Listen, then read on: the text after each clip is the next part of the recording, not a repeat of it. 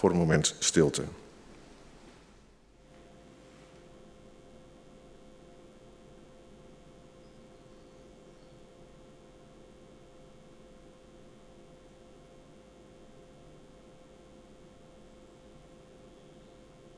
Dank u wel. We beginnen met lied 433, de versen 1, 2 en 5.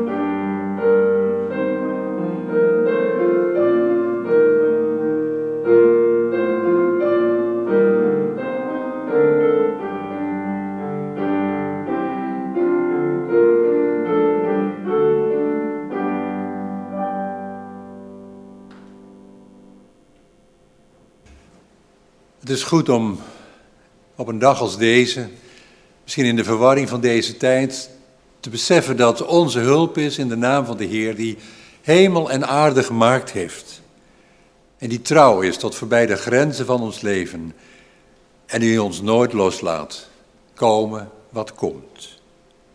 Amen. Zullen we bidden. Eeuwige herder van mensen. Het grote nieuws van alle eeuwen is dat u om mensen geeft. Dat u zich om ons bekommert en ons de goede weg wijst naar geluk en toekomst. Waarom is dat voor ons zo gewoon geworden? Waarom gaan wij zo moeizaam om met uw gaven van geloof en liefde? Wij bidden u Schenk ons de vreugde van een diep vertrouwen, die groter is dan al onze twijfels en bedenkingen. Schenk ons de genade van een ruim hart, die onze jaloezie overtreft. En schenk ons het lef om samen te bidden, te zingen en te spreken over wat wij in uw Zoon en in elkaar uit uw handen hebben ontvangen, sinds eeuwen. Amen. We zien om ons heen zoveel onrechtvaardigheid, zoveel dingen waar we ons aan storen.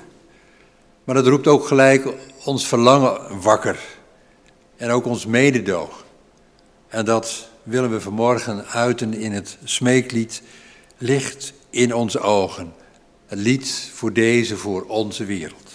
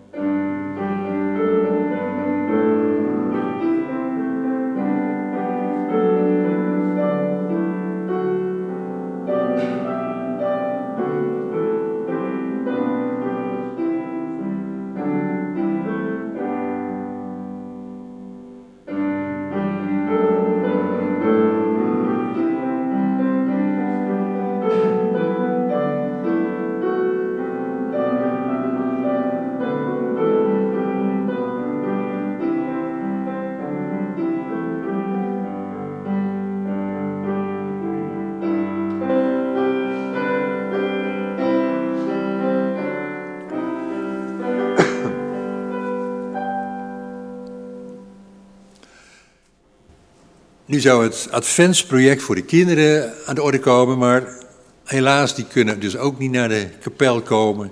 Maar ze komen wel digitaal bij elkaar. De kinderen luisteren naar het kerstverhaal en krijgen uitleg over het, over het kerstfeest en het kerstknutselwerk. En ze hebben gisteren een tasje gekregen met een klein cadeautje en materialen voor het knutselwerkje. En op die manier gaan we samen met de kinderen toch op weg naar het kerstfeest. En wij gaan over naar de dienst van het woord. En voor we uit de Bijbel gaan lezen, willen we eerst samen bidden.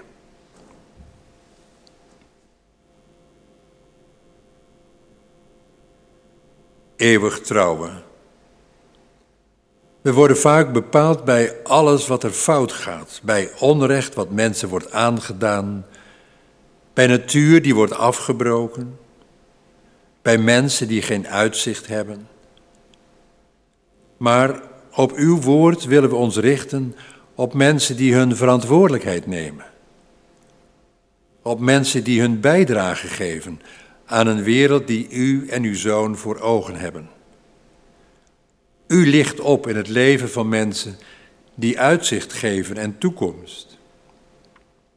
En laat zo ook uw Heilige Geest over ons komen, dat ook wij opstaan en op reis gaan en onze voeten zetten op een weg naar uw licht.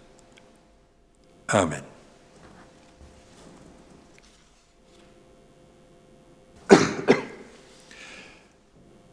Vandaag, vanmorgen, wil ik Maria centraal stellen. En voor mij is dat voor een deel uit nieuwsgierigheid, maar ook een soort ontdekkingstocht naar misschien wat wel een blinde vlek is in mijn geloof of in mijn Bijbel lezen. Want ik heb niet zo vreselijk veel met Maria, maar eerlijk gezegd heb ik ook niks tegen Maria.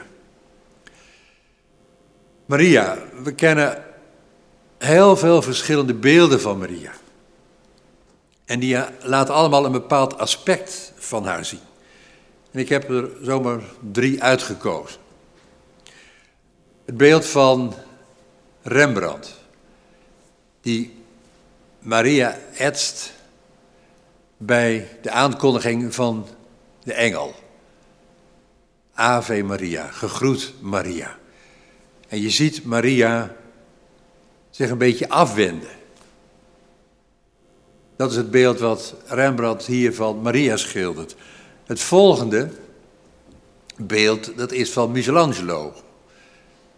In de Sint-Pieter staat dit beeld, deze Pieta, met Maria die de gestorven Christus op schoot heeft. Dat is weer een heel ander beeld van Maria. En dan nog een derde, een heel ander beeld. Beeld van, zomaar lijkt het een meisje. Het beeld wat Rien Poortvliet van haar getekend heeft. Zijn beeld van Maria. Met die grote ogen die verwonderd de wereld inkijken. Die op een of andere manier probeert te vatten wat ze te horen krijgt. En het zijn zomaar drie beelden van Maria. En ongetwijfeld hebben we zelf ook een beeld van Maria, of misschien meerdere beelden van Maria. En wat mij vooral treft, als ik het over Maria heb, is dat ik in de loop van mijn leven zoveel mensen tegen ben gekomen die op een of andere manier door haar geraakt werden. En heel bijzonder, niet alleen gelovige mensen. Ik ben geregeld bij een crematie geweest waar mensen als een van de liederen een Maria-lied kozen. En ook vaak het Ave Maria. Dus op een of andere manier raakt zij mensen. Misschien als vrouw of als moeder of als een mens die veel lijden heeft meegemaakt. En ik zie dat ook in onze protestantse kerken, waar dogma's minder belangrijk worden en de geloofsbeleving steeds meer op de voorgrond komt. Dat Maria bezig is ja, aan een opmars. Maar mijn vraag van vanmorgen is, kan Maria ons verder helpen? We zijn op weg naar het kerstfeest. En kan die focus op Maria ons nou dichter bij het kerstfeest brengen? Ons dichter bij Jezus brengen? kan ze ons helpen dat feest beter te verstaan. Maar misschien wel het belangrijkste in deze dagen, in deze tijd is, hoe kan Maria ons troosten? Heeft zij daar een inbreng in? Nou, dat is een beetje, zeg maar, het schema waarop we vertrekken. Hoe kan Maria ons troosten? We luisteren en we zingen thuis eerst, nu daagt het in het oosten.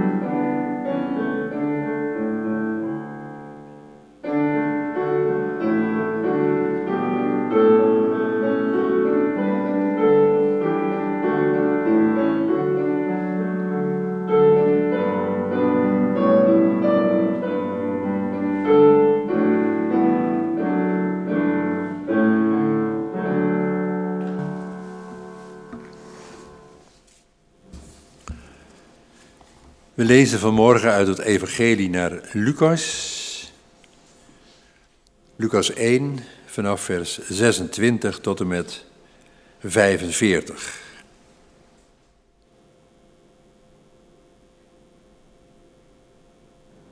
In de zesde maand zond God de engel Gabriel naar de stad Nazareth in de Galilea naar een meisje dat was uitgehuwelijkt aan een man die Jozef heette, een afstammeling van David. Zij heette Maria en ze was nog maagd. Gabriel ging, naar, ging haar huis binnen en zei: Gegroet Maria, je bent begenadigd, de Heer is met je.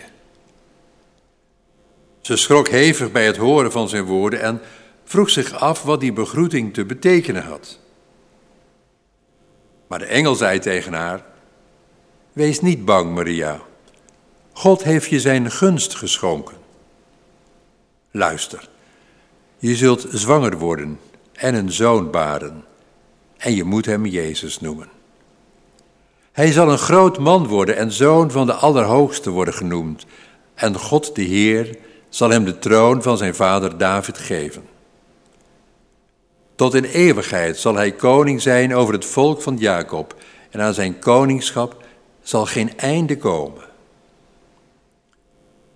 Maria vroeg aan de engel, hoe zal dat gebeuren?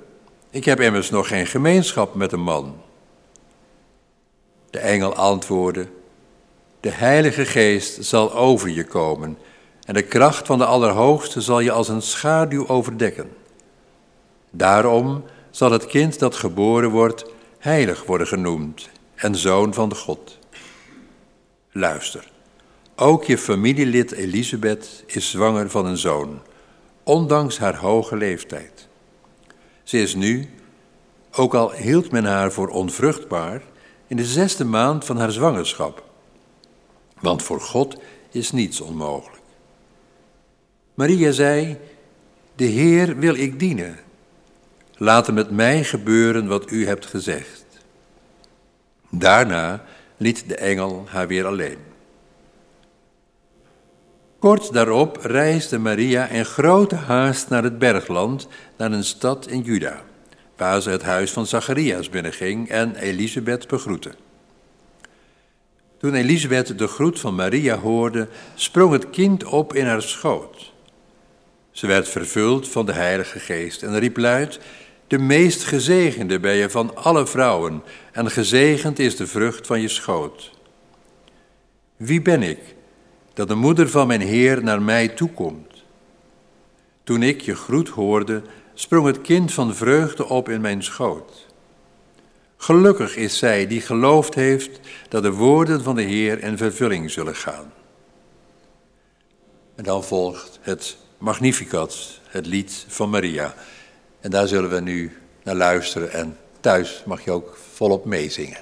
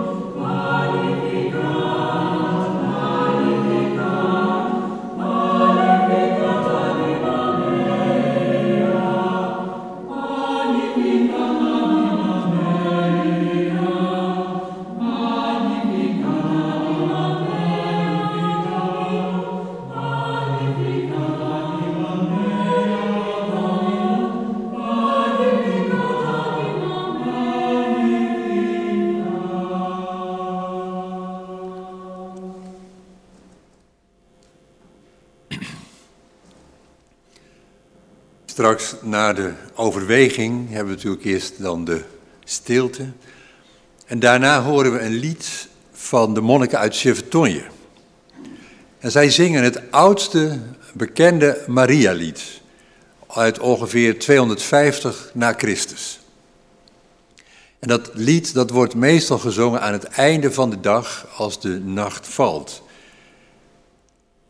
Het wordt alleen gezongen in het kerkslavisch en dat is een taal die de meesten van ons niet machtig zijn. Ik in elk geval niet.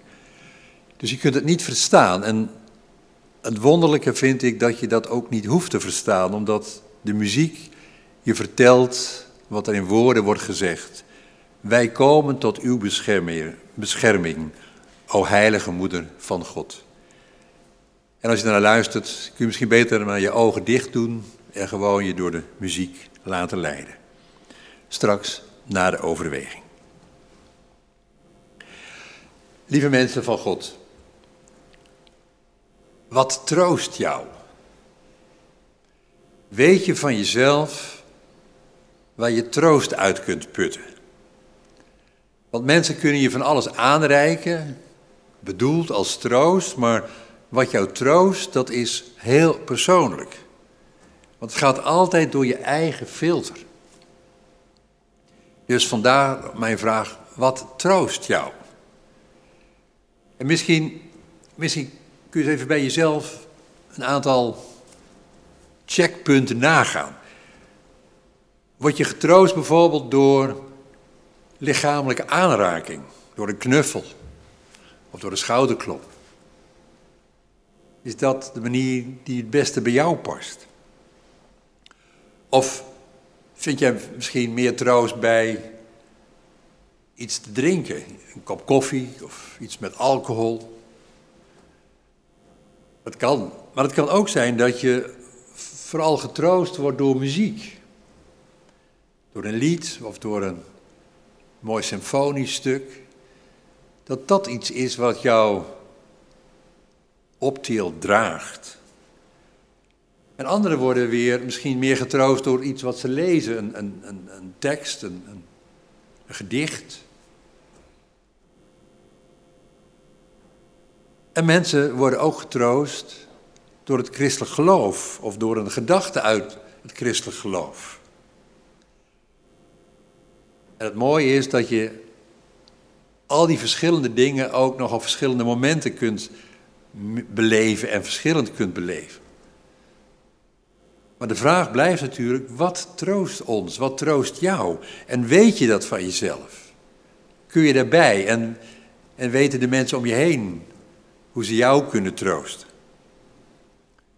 Want de vraag of hoe en of Maria ons kon troosten is uiteindelijk toch ook weer iets persoonlijks. Iets wat door jouw filter heen gaat en wat jij al of niet kunt beamen. Als ik dat evangelie naar Lucas lees en het verhaal over Maria lees, dan, dan hoor ik in de eerste plaats toch wel dat Maria een beetje overkomt als, ja, hoe moet ik zeggen, als een soort doetje. Die zich snel neerlegt bij het onvermijdelijke. Laat er met mij gebeuren wat u heeft gezegd. Zo komt ze over en zo staat ze ook soms op bepaalde afbeeldingen afgebeeld. Als, als iemand die het allemaal over zich heen laat komen.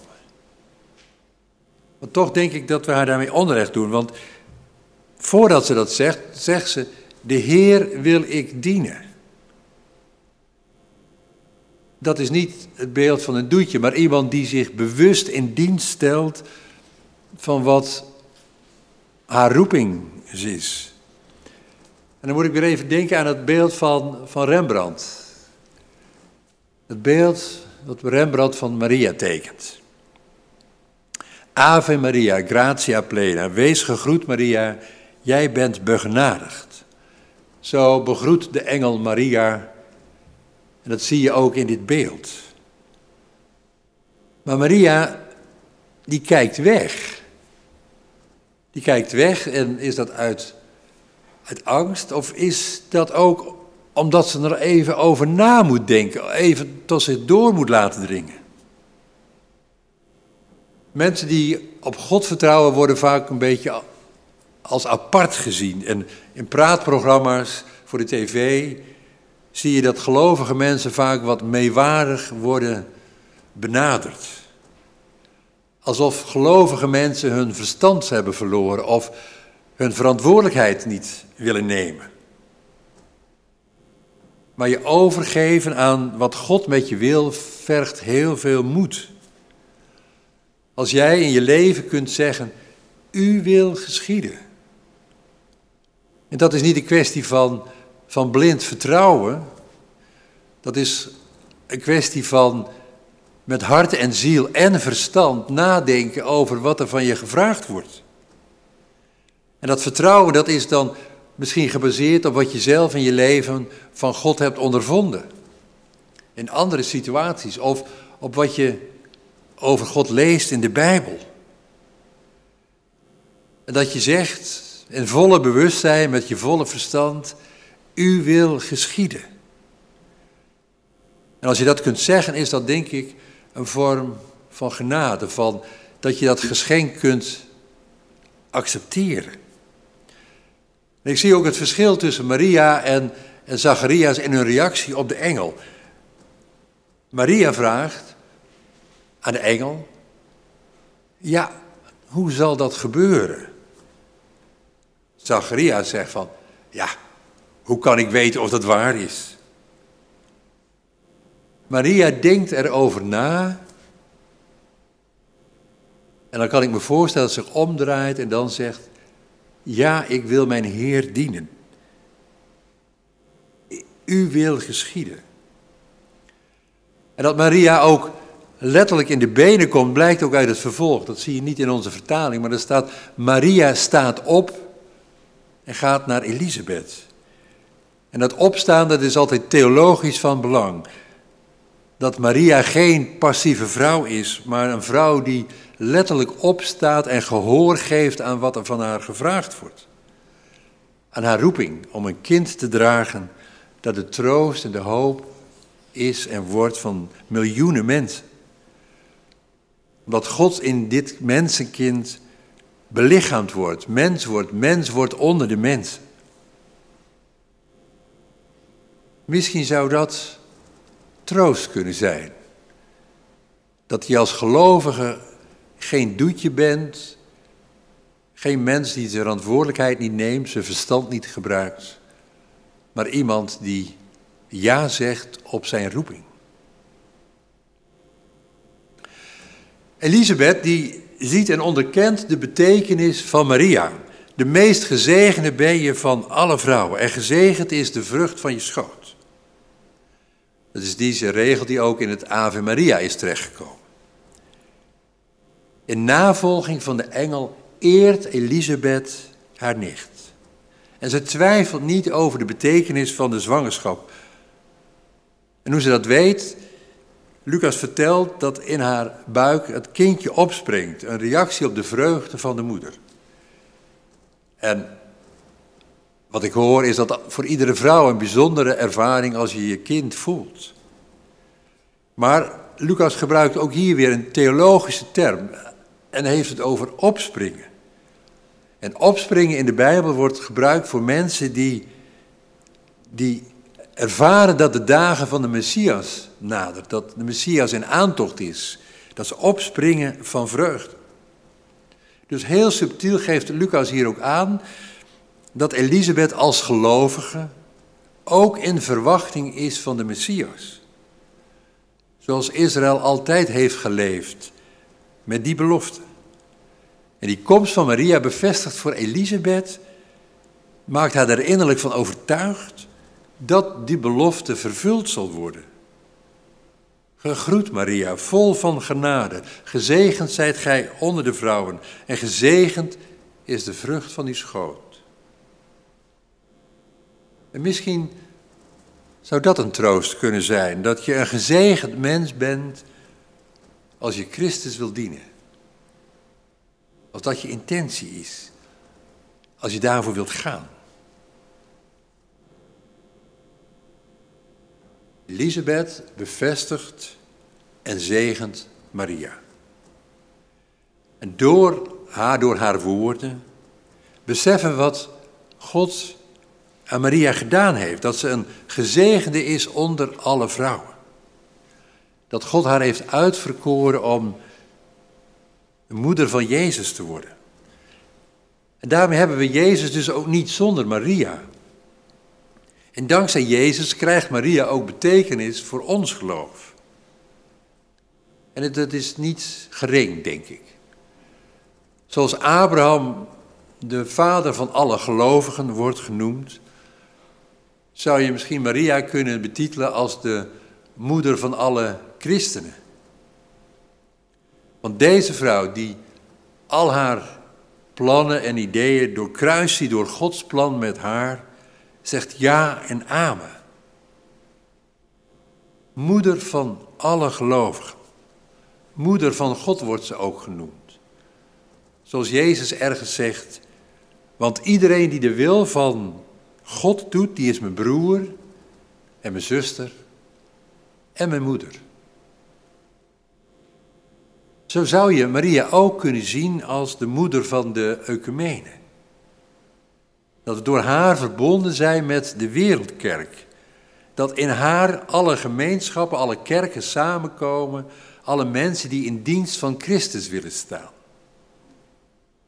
Dat Maria ons verbindt. En dat kan in die tijd van verscheidenheid misschien ook een troost zijn. In het lied wat Maria zingt, dat Magnificat, zingt ze ook over haar troost. Over God die haar ziet en kent, die barmhartig is voor mensen die de heiligen van Israël eren. En niet alleen voor haar, maar ook voor de hongerigen, de kleine, de zwakken. Dat de eeuwige hen ziet en hun lot zich aantrekt. En dat ook dus niet zonder betekenis, want Maria is het lijden in haar leven niet bespaard. De traditie kent zeven momenten van lijden voor Maria. Maria van de zeven smarten wordt het dan ook wel genoemd.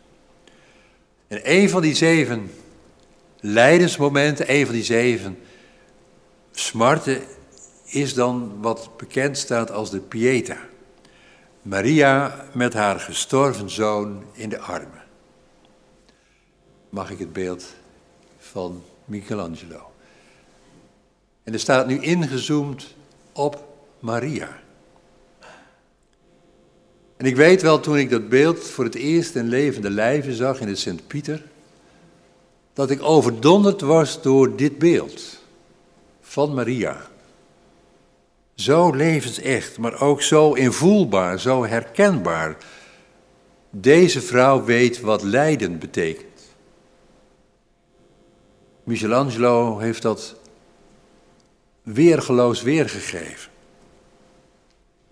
Zij weet wat lijden betekent. Maar er komt weer die vraag naar boven. Zou dat ons kunnen troosten? Zou dat ons kunnen troosten in, in heel specifiek deze tijd? Waar mensen tegen de muren opvliegen en waar families en relaties onder druk staan omdat mensen verschillend omgaan met dat coronavirus. Dat weet ik niet. Maar ik denk wel dat het verhaal van Maria ons bepaalt bij wat groter is en wat verder gaat dan ons ongeduld en onze persoonlijke vrijheid.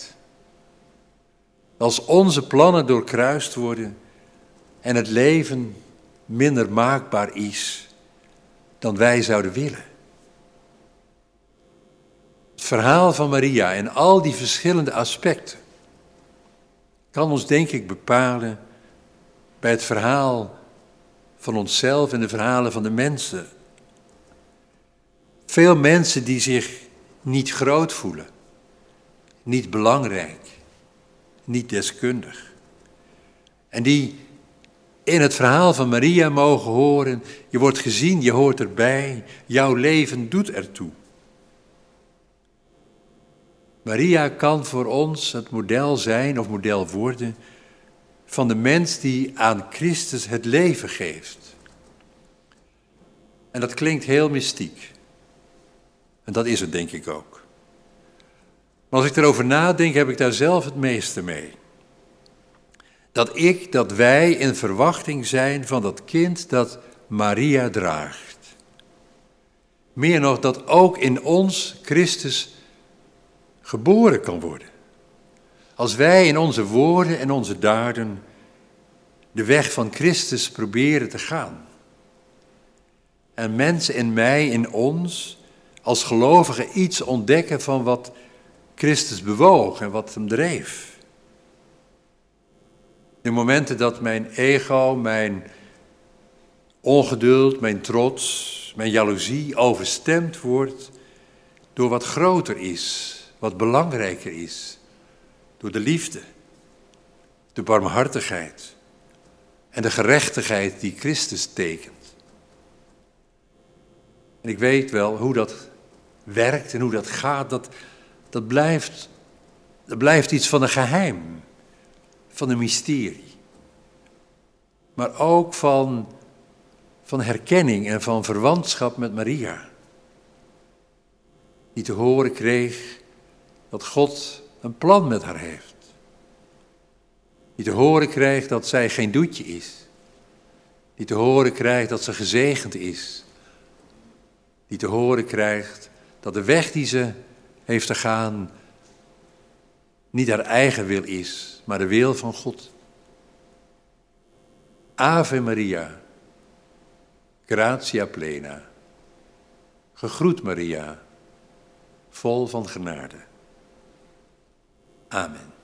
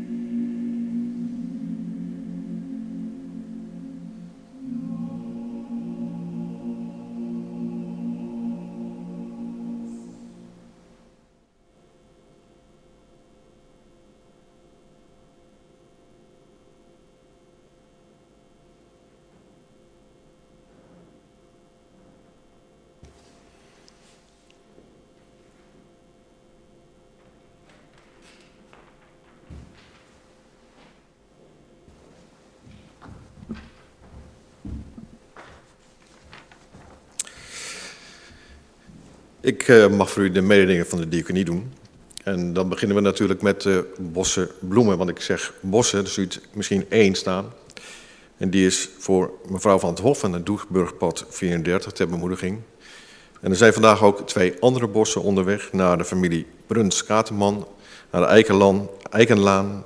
Want zij zijn op 16 december 55 jaar getrouwd. En een andere bos naar de familie van der Weert IJspeert aan de Kastanjelaan en die zijn 50 jaar getrouwd. Toch hele mooie gedachten zeg maar, om deze mensen een bos bloemen te brengen naar zo'n langdurig huwelijk. Dan over de collecte. De eerste collecte is voor de plaatselijke diaconie. En de tweede collecte is voor het algemeen kerkwerk. U kunt uw gaven storten via de rekeningen die in kerkmail zijn uh, aangegeven. En u kunt natuurlijk ook gebruik maken van de Give app. Dank u wel.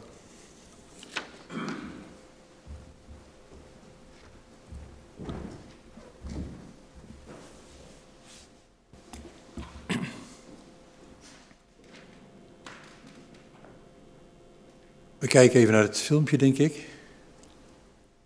Ilana is 17 jaar geleden geboren in Afghanistan. Nu zit ze als vluchteling vast op het Griekse eiland Lesbos. Ilana vluchtte met haar familie uit Afghanistan. Hun vlucht was één grote nachtmerrie. Ze snapt niet waarom ze niet welkom is in Europa. Waarom ze als beesten samengepakt moeten zitten in een mensonterend vluchtelingenkamp. Het asielverzoek van Ilana's familie is al drie keer afgewezen. De onzekerheid maakt haar gek. Terug naar Afghanistan? Ze moet er niet aan denken. Ilana's familie kreeg hulpgoederen bij aankomst en nu juridisch advies. Ilana gaat naar een speciale klas voor vluchtelingenkinderen. Geef licht aan vluchtelingenkinderen in Griekenland zoals Ilana. Voor 42 euro kan ze een maand onderwijs volgen. Samen zijn we de kerk in actie.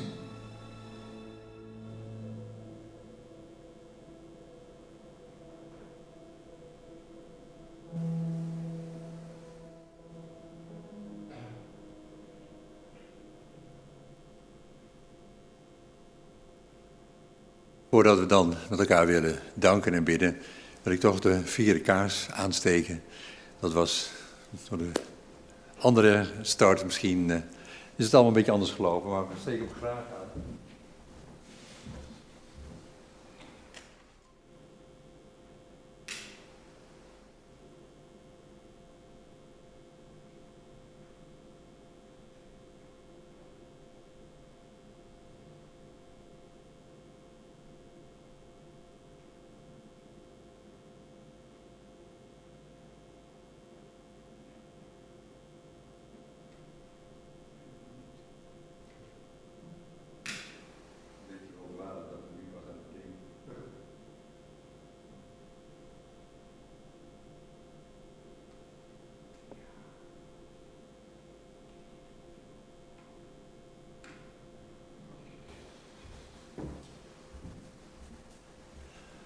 Klein vlammetje van hoop, maar toch onderweg naar het kerstfeest. Vierde advent. Zullen we samen danken en bidden en onze gebeden afsluiten met het Onze Vader. Laten we bidden. Heer God, Maria, gezegend is zij was uw uitverkorene. Zo mogen ook wij ons uitverkoren weten door u. Maria is ons voorgegaan. Zij gaat voorop in een lange rij van dwaze moeders, van mensen die hun vertrouwen stellen op u en niet op de macht van mannen en wapens. Wij danken u voor deze vrouw in ons midden, die zo open stond voor u, dat zij al haar eigen plannen opzij zette voor uw bedoeling met haar. Wij danken u voor alle mensen die blij zijn met hun geloof, die wel kunnen zingen dat ze er steun en houvast van ondervinden. En we bidden u voor de mensen onder ons voor wie dit als een sprookje in de oren klinkt, voor wie alle geloof en hoop hebben verloren en zich niet voor kunnen stellen dat op een dag uw rijk van vrede en recht aanbreekt, ook voor hen. Wij bidden u voor de ouderen onder ons, die te veel hebben gezien om nog te kunnen vertrouwen. Die teleurgesteld zijn in de mensen om hen heen en zich verraden voelen door alles wat hen is overkomen. Voor hen die in eenzaamheid vertoeven en zich nog steeds meer en meer geïsoleerd voelen door alles wat er in deze tijd voor hen en over hen beslist wordt. We bidden u voor alle jongeren onder ons, die het verhaal van uw liefde en goedheid niet tot zich toe durven laten, omdat het zo anders is dan wat ze om zich heen zien. Voor alle jongeren die tegen de muren opvliegen, omdat ze zich niet kunnen uiten en zich niet kunnen uitspreken tegenover hun leeftijdsgenoten, niet kunnen delen wat hun bezighoudt. We bidden u voor alle mensen in de zorg die bijna of vaak al helemaal overwerkt zijn, die het uiterste best doen en zich tegelijkertijd onmachtig voelen om dat te doen wat ze het liefste zouden willen doen. Aandacht en zorg voor ieder mens. En we bidden u voor alle ondernemers, voor alle mensen die hun levenswerk naar de knoppen zien gaan, omdat ze niet kunnen doen wat ze het liefste doen, ondernemen en hun diensten aanbieden aan mensen. Heer, wees met hen. En zo bidden wij u voor alle mensen in ons midden die verdriet hebben. Die verdriet hebben omdat hun relatie is stuk gelopen in deze moeilijke tijd waarin iedereen op elkaars lip zit. Mensen die twijfelen aan zichzelf of die hun eigen waarde hebben verloren. Wij bidden u, zie hen en laat hen ervaren in de mensen om hen heen dat ze gezien worden. En we bidden u voor de mensen die rouwen, voor de mensen met een litteken op de ziel, die extra schrijnt in deze dagen. En we vragen u, wees een herder voor ons allen, Heer, en help ons om elkaar te zien. Zo bidden wij u in de stilte en leggen aan u voor wat te persoonlijk is om hardop te zeggen.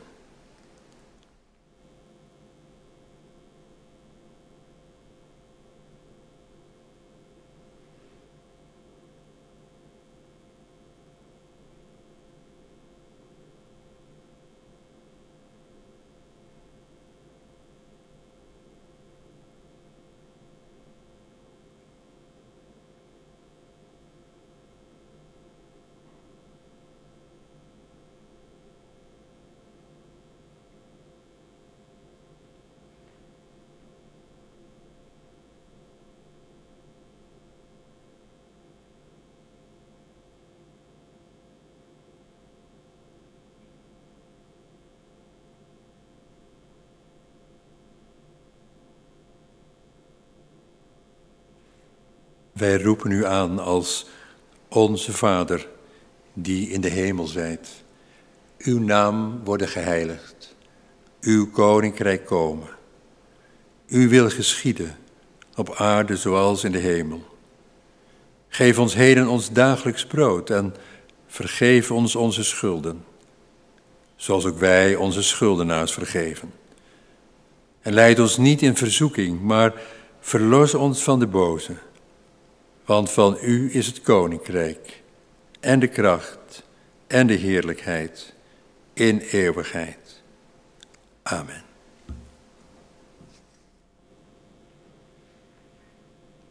Ons slotlied. Er is een roos ontloken.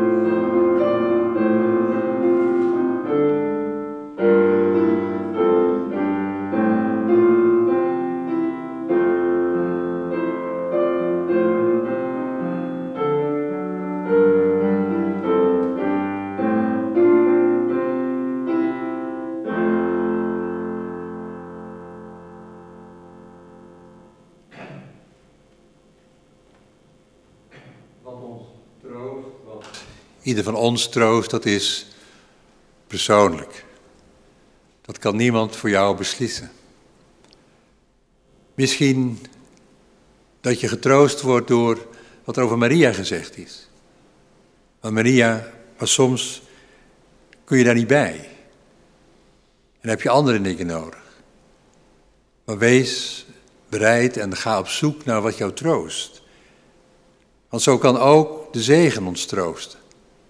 Gods hand die op ons gelegd wordt. En zegt, ik ga met je mee. Deze week, deze tijd. Je gaat je weg niet alleen. Ontvang de zegen. Om ook zo voor elkaar tot een zegen te kunnen worden. In ons hart en in ons huis de zegen van God. In ons komen en in ons gaan de vrede van God. In ons leven, op onze zoektocht, de liefde van God. En bij het einde, een nieuw begin, de armen van God om ons te ontvangen en thuis te brengen.